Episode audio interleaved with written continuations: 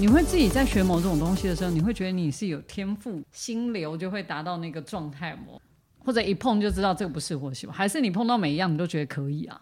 我觉得可能我还蛮喜欢就艺术类的东西啊，不管是音乐啊，或者是美术。那可能我小时候学的都是偏这一方面。假如啊，假如今天我有去学珠算，学什么围棋，我不确定我会不会喜欢，但因为我真的没有尝试过，我也不知道。可能以后我小孩让我去学学看，因为我也没有学过。然后什么，我知道以前国小有些同学会去学什么心算，那个我爸妈也没有让我去尝试去学过、欸。所以你爸妈让你去学的时候会问过你，还是就直接把你送去那？我当然是直接送去，因为那时候还太小，可能幼稚园大班或是国小。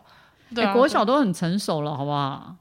但那个年代可能比较没选择吧，我不知道哎、还是反正我那时候就是就就好像送去你去，就去了我就去。但我可能一方面也是因为我开始学之后，我都没有说我不要，对对，所以就不会停。因为一开始一定可能就是暑假没事嘛，然后就请阿妈带我去学，对对，对，然后可能就开就觉得哎、好像还不错，反而我就是开学就继续学。所以你有什么是你你父母要你做什么你不要的吗？在这个历程里，以到目前这个岁数好像真的也没有哎、哦，真的哦，还是因为你父母的教育其实就是很开明，他们也不会去勉强你一些。对他们倒是不会啦，对，他他们他们当然希望我可以认真念书啊，然后、啊因为你也真的有好好念书啊，对啊，算是，然后又是朝自己一个方向迈进。对我倒是没有真的说很叛逆期，他们要做什么不做什么，倒是好像真的没有。但是我觉得你妈听起来应该也还好，因为你比如说你现在停休息，你来学服装，他们你们父母也没有什么意见吗？哦，老实说，其实我就他们有意见，他们可能也没有办法讲什么？讲什么。哎，有些老有些父母也是会再念个两句，他就算不行，他也要念个两句啊。我觉得，因为现在我也自己出来工作赚钱所以就是比较不依依赖他们们也不会碎念吗？可能他们碎念我会不开心哦，但是就是我要休息，就是有点想要就是休息休息这件事情，或者是说接下来可能要来学别的东西的时候，其实我也之前有跟他们讲过了，对然后他们那时候就是会觉得哦，反正你考试可能也考完啦，然后也、可能也蛮累的，是。就是不管在这四年或最后一年当考生的时间，那，我觉得他们应该很理解我的那个压力。压力跟疲惫感，然后还有就是，如果真的有什么想做的事情的话，那阵子也没办法去做，对。对，因为就是就很 focus 在医学或是对。复健科这一方面嘛，所以我觉得他们一方面也很理解说，就是我有自己想做的事情，会想要趁这个时间的时候去做这件事情，我觉得他们应该是能理解的啊、我不知道他们心里同不同意，我不知道，可能他们心里不同意，觉得哦，我应该就是可能就是要继续怎么样怎么样这样，对，但是我觉得。他们应该能理解我心里的一些感受，但他们同同不同意是两回事，他们内心同不同意是两回事。这样我很好奇，因为你父母都医生嘛，对。然后，OK，我们就想说，你当初选复健科的时候，嗯，因为你爸妈都不是复健的，对对对，他们会有什么建议吗？对于选科，他们倒是就没有干涉我、欸，真的、哦，对对因为他们也算专业，他们他们没有给你意见，没有没有，，因为但是一方面就是可能他们也觉得我的个性蛮适合复健科啊。对，但是如果我我要走别科的话，他们其实也不会有任何的干涉或什么，因为这是我的人生，都是应该是应该是我自己决定。我觉得，我觉得如果是一手一读一学下选哪一科也没有所谓的好或是不好。对哦，然后而且也知道，就是其实每个年代啊，每个科做的事情其实都会不一样，因为、嗯因为你的科技就是日新月异嘛。对，像可能心脏以前也没有心心导管啊，现在现在就有很多心导管。是是，对对，那我觉得所以还是要看就是自己有兴趣的。所以你在念书的过程中，你父母你会一直跟你父母反复讨论，或者讨论你念书的过程或者什么？你会寻求他们的专业建议吗？哎，其实这个问题我也想过，哎，但想了一下，好像真的还好，哎，我好像都自己念。真的、哦？对，然后哦，因为我爸是骨科啊，所以复健科跟骨科有点重叠，所以有时候会请教他一下。嗯，对，但大部分的时间好像还是跟朋友啊，或是跟同事讨论比较多。所以会有代沟的问题。医生就是我讲，医生跟那个可能每十年可能还是有一个新的或者哦，不同的思维或者会有这个问题吗？我觉得这倒是还好，因为只要是医生，你都会有一个持续进修啊，也是对。然后平常也都要参加年会啊，参加什么，所以其实你都会知道最新的东西。但那个最新的东西，你本身不一定有在做，但是你会知道，因为医生也分很多科嘛，对。但你都会知道。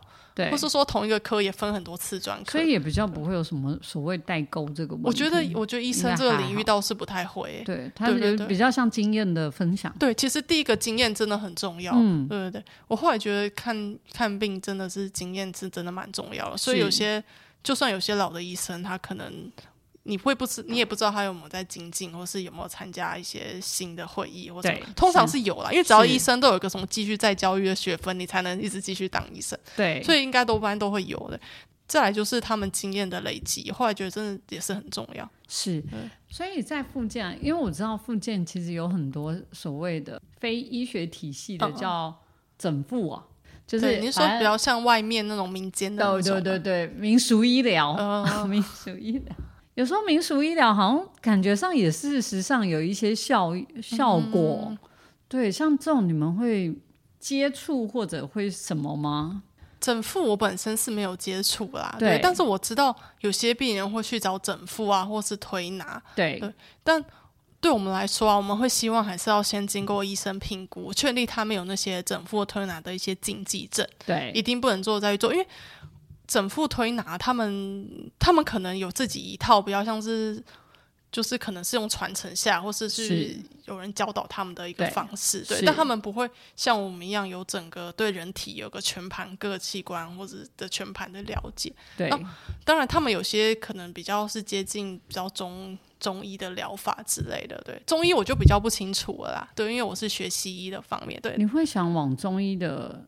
因为总觉得那个附件跟 这个我我自己外行的连接啦，我们叫外行连接，会往那边。你会觉得像这种是有相关的吗？中西医的一个哦，中西医它的概念其实不太一样。嗯，对对，其实应该是两个不一样的东西，但是有些会有点相关。例如说，我是没有学过针灸啦，但是像我们也会做一些感针那些的。其实有些穴位跟我们的那个肌痛点啊，或者说肌肉，我们称为 trigger point。和的一些点是一样的，所以其实像针灸有些点就是重叠的，但有些就完全不一样。嗯，是对，所以其实应该说两个不同的体系，但是是有一点点相关，但是治疗方式是那个完全不一样。因为一个是因为一个是西方的科学，一个是从中国发源，它一开始就是发源就是不一样。也是，不过台湾的如果是正统中医系学生，他们是也需要修西医的课的。哦，正统中医的也是也要修西，也要修西医的课哦。对对对，因为我也觉得这样市场会不会被影响啊？我其实倒是好像还好哎，因为有些病人就是哦，他两个都看，对，或者有些就只看中医也看西医，或者就换来换去。我意思说，一那个那个应该说病人会来跟你讲，可是我上次怎样怎样怎样，会会有很多病人都先看过中医，对啊，对，但如果把它想成就是中医比较像是调养身体啊，然后但是要治疗可能还是到西医，这样可能会比较好。我们还是会这样建议啦。如果说你真的疾病，你真的有高血压，然后你真的有什么比较严重的问题，你真的要开刀，那一定是要，或是说你有癌症或什么，还是要西医的处理。对啊，中医可能就比较可以调养身体这样子。对对对，或者说你就两边都两边都看，你你们你也觉得可以？对，其实可以啊。你觉得也还好？对，不会很冲突哦。不会不会，如果是不会很冲突。哦，也是，因为的确我那时候五十间的时候我也都看。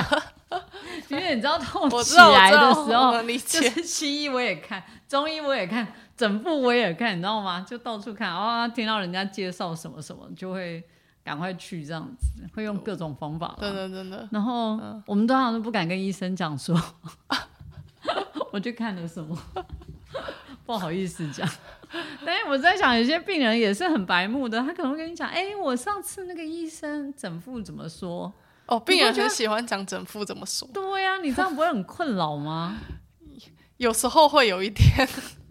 对啊，他就会来跟你讲，哎，我上次那个怎样怎样。对，因为整副跟我们学的东西比较不太一样。我说有时候他们讲了什么，我也不知道那个，就他原本看那位整副师是从哪边学过来的理论，学理论，对，应该说学的理论啦。对，也许那个理论是正确，但其实我们就是学的学那套不一样。对对对，就像你讲的缘起不一样。对对，缘起不一样。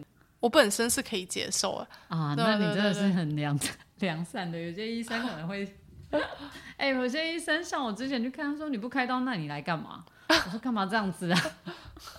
我们也只是要看一下那个。真的，真的，其实我也很能理解，有时候病人是想要来，就是询问一下。其实有些病人就是，其实也不知道自己接下来要做什么。他来不一定找你，一定是要开刀。说真的，对对。但是我觉得，如果你走呃复健的这个，有比较好大的好处，是比较没有生死的问题。因为我们比较二线科啦，对对，所以就是假如譬如说你做中风病人的复健好了，他其实基本上前面最危险的期已经过了。是对，那。接下来就是做复健的部分，是就是就会比较安心。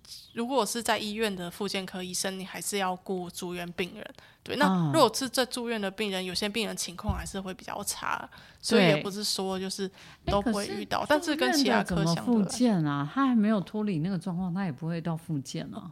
没有没有，我们就是如果像是中风的病人啊，基本上脱离急性期就可以开始复健了。哦，就可以对对对对对。所以，我们很多病人其实大概急性期过了一个礼拜就可以开始复健。其实是越早复健，是对病人的恢复是越好的。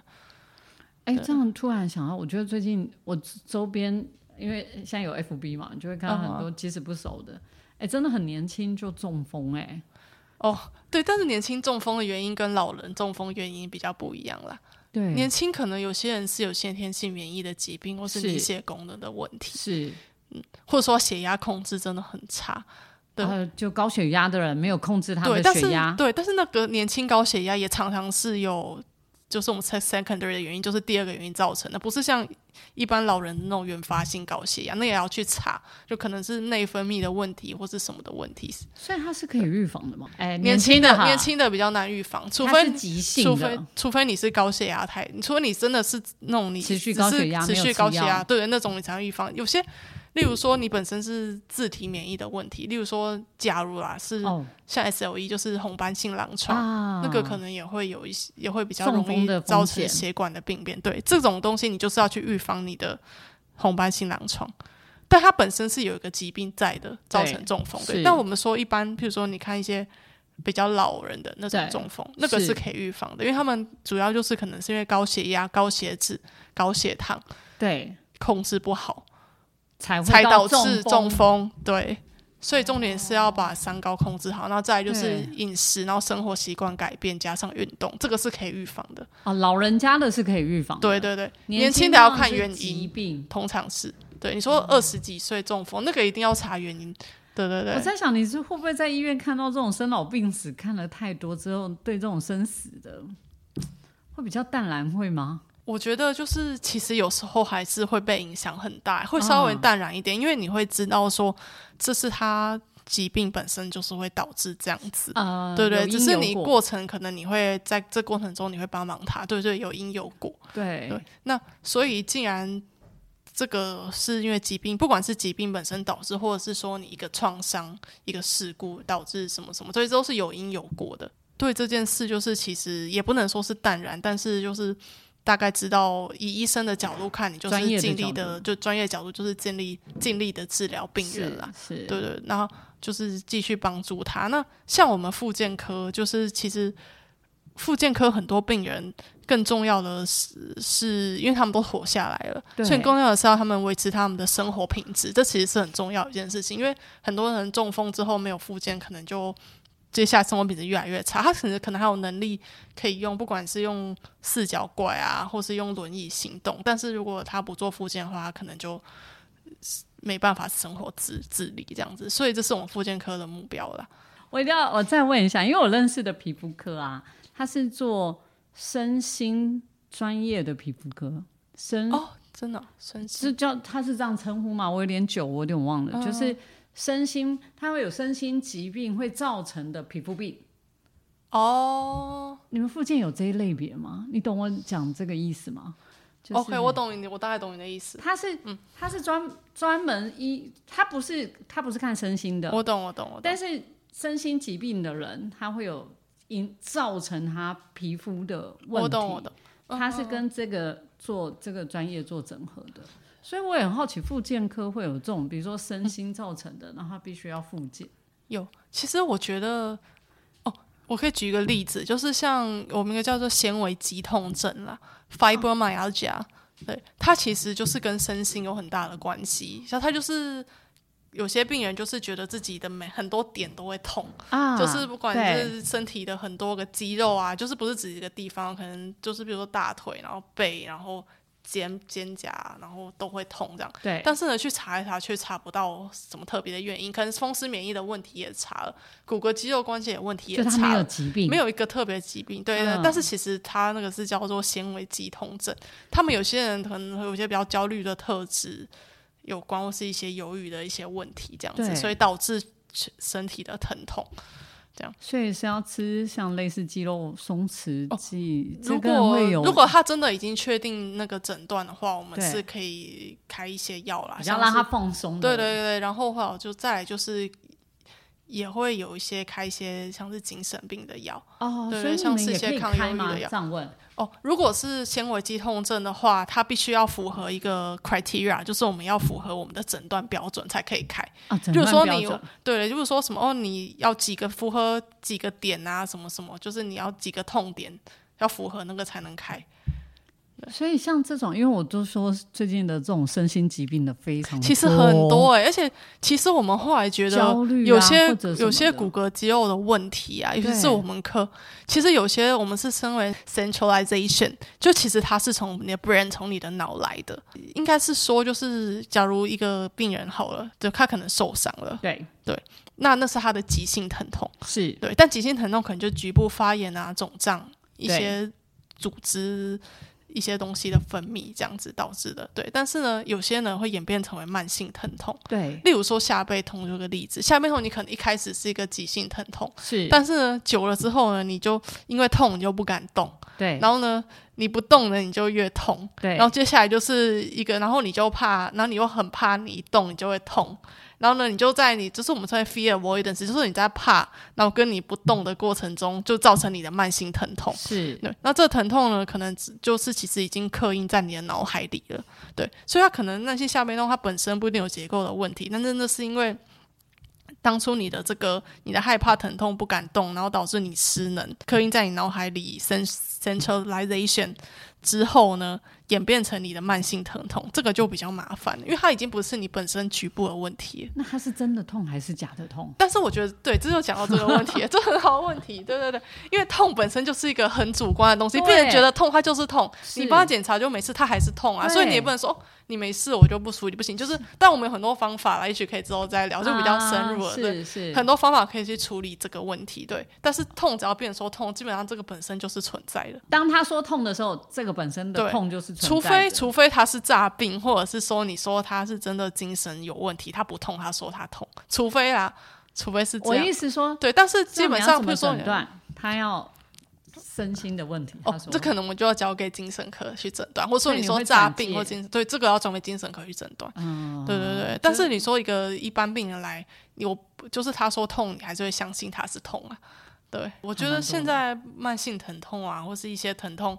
真的有时候会需要，第一个需要可能花时间啊，慢慢去了解病人，对，甚至可能要了解他的一些其他的一些身心的问题，帮他解决。但有些就很明显，你说什么运动受伤啊，或者说什么一些骨肌呃膝盖退化，这些就是比较明显。但是其实很多疼痛问题其实不是这么明显。有一个派说法说，膝盖换呃就是膝关节，呃。因为知道家家里很多老人啊，开始膝关节退化，到底要换还是不换？你知道有一派论点是建议不要换的。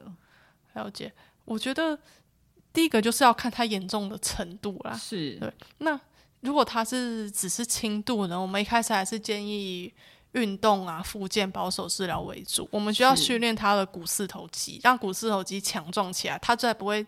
用那么大的力气施加他的 膝盖上面，是对。再来就是体重的控制啦，你体重太重，你膝盖要承受的量太大，就不要太轻重。然后附件就是用一些电疗啊、热敷的方式，再来是配合药物，对，这是轻度的。然后再来呢，就是可以注射，不管是注射类固醇、玻尿酸。或者说现在有个 PRP，对 PRP，那就是这个是可能比较中度，或者是说想要疼痛控制的病人。对，那如果说 X 光已经看到很多骨刺很明显啊，然后呃膝盖已经变得很狭窄了，是对。这个时候呢，要不要换？因为叫我们复健科，我们不会自己换，我们也是把它转到骨科。对对。然后这时候就是可能会请病人去，就如果他已经真的很严重了，我们称为可能第四级，那可能就请他们去跟骨科医生讨论。对，因为当他已经，比如说我们各种保守治疗都做过了，呃，关节内注射也做了，各种复健什么也都这样，但他可能本身就是已经这么。他的骨头就是已经合在，就是已经这样，他的那个软骨可能都没了，都没了。对，然后他可能关节现在也变得很小了。对，所以这时候他其实他的他自己的关节已经不是这么好了。是对。那如果呢，他第一个可能就是处理疼痛，第二个有些病人还是可能还是很，有些病人其实就是膝盖不好，人都很好，还需要走路啊，干嘛干嘛的。那我们就可能请他跟骨科医生讨论需不需要的。是。那刚说两派，其实我觉得 so, aber 不开刀，也许是不是因为我是没有听过这两派啊？但是我大概知道，就是有些病人会，有些医生会比较建议病人开刀，有些不会。我觉得可能都是在帮，都是在帮病人想啦。对对对，你帮他换了之后呢，他可能行动就比较好。是是。对，那如果呢？但是这就毕竟就不是他自己的膝盖。对对。然后再来另外一种呢，就是哎，他原本的膝盖虽然已经不好了，但其实也还可以动啊。那为什么要换？对对对，例如说病人年纪也大了。是。对对对对。这也是对啊，像我阿妈，她也是九十岁了，嗯，对她那时候也没有换，对，对她都不想开刀就没有换，但她现在要换又觉得又年纪又有点大了。她不会痛到睡不着吗？我觉得很多人都是。阿妈倒是不会痛着，但我她主要是走路的问题。哦，对对对，我痛到睡不着那个真的比较严重。是啊，我看很多就是髋关骨或膝关节，哦，宽的宽的就更难处理。哦，真的都痛到睡不好可怜。然后髋关节的会真的比较难处理。是，所以那时候就会然后。对，但我们也呃，我也是那时候爬文看到有就有人立主说不可以开刀，哎，那你就觉得，哎，那到底要开还是不开？哦，会有 一个这种所谓两派，我的认知啊，就我们爬文，然后很多 Google Google 医生让医生也很困扰的。就是现在病人真的有时候都知道很多，就是他们说真的是上网就会查各种资料、对，现在 AI 更烦。对，所以我们也要持续的精进。说真的，不然有时候病人知道都知道很多。对，AI 也很烦。我们今天真的很开心，邀请到我们的美女医师哈。如果下次有专业的话，应该再来帮你那个 来访问。好，谢谢新伟老师謝謝。谢谢，谢谢，谢谢，谢谢，谢谢。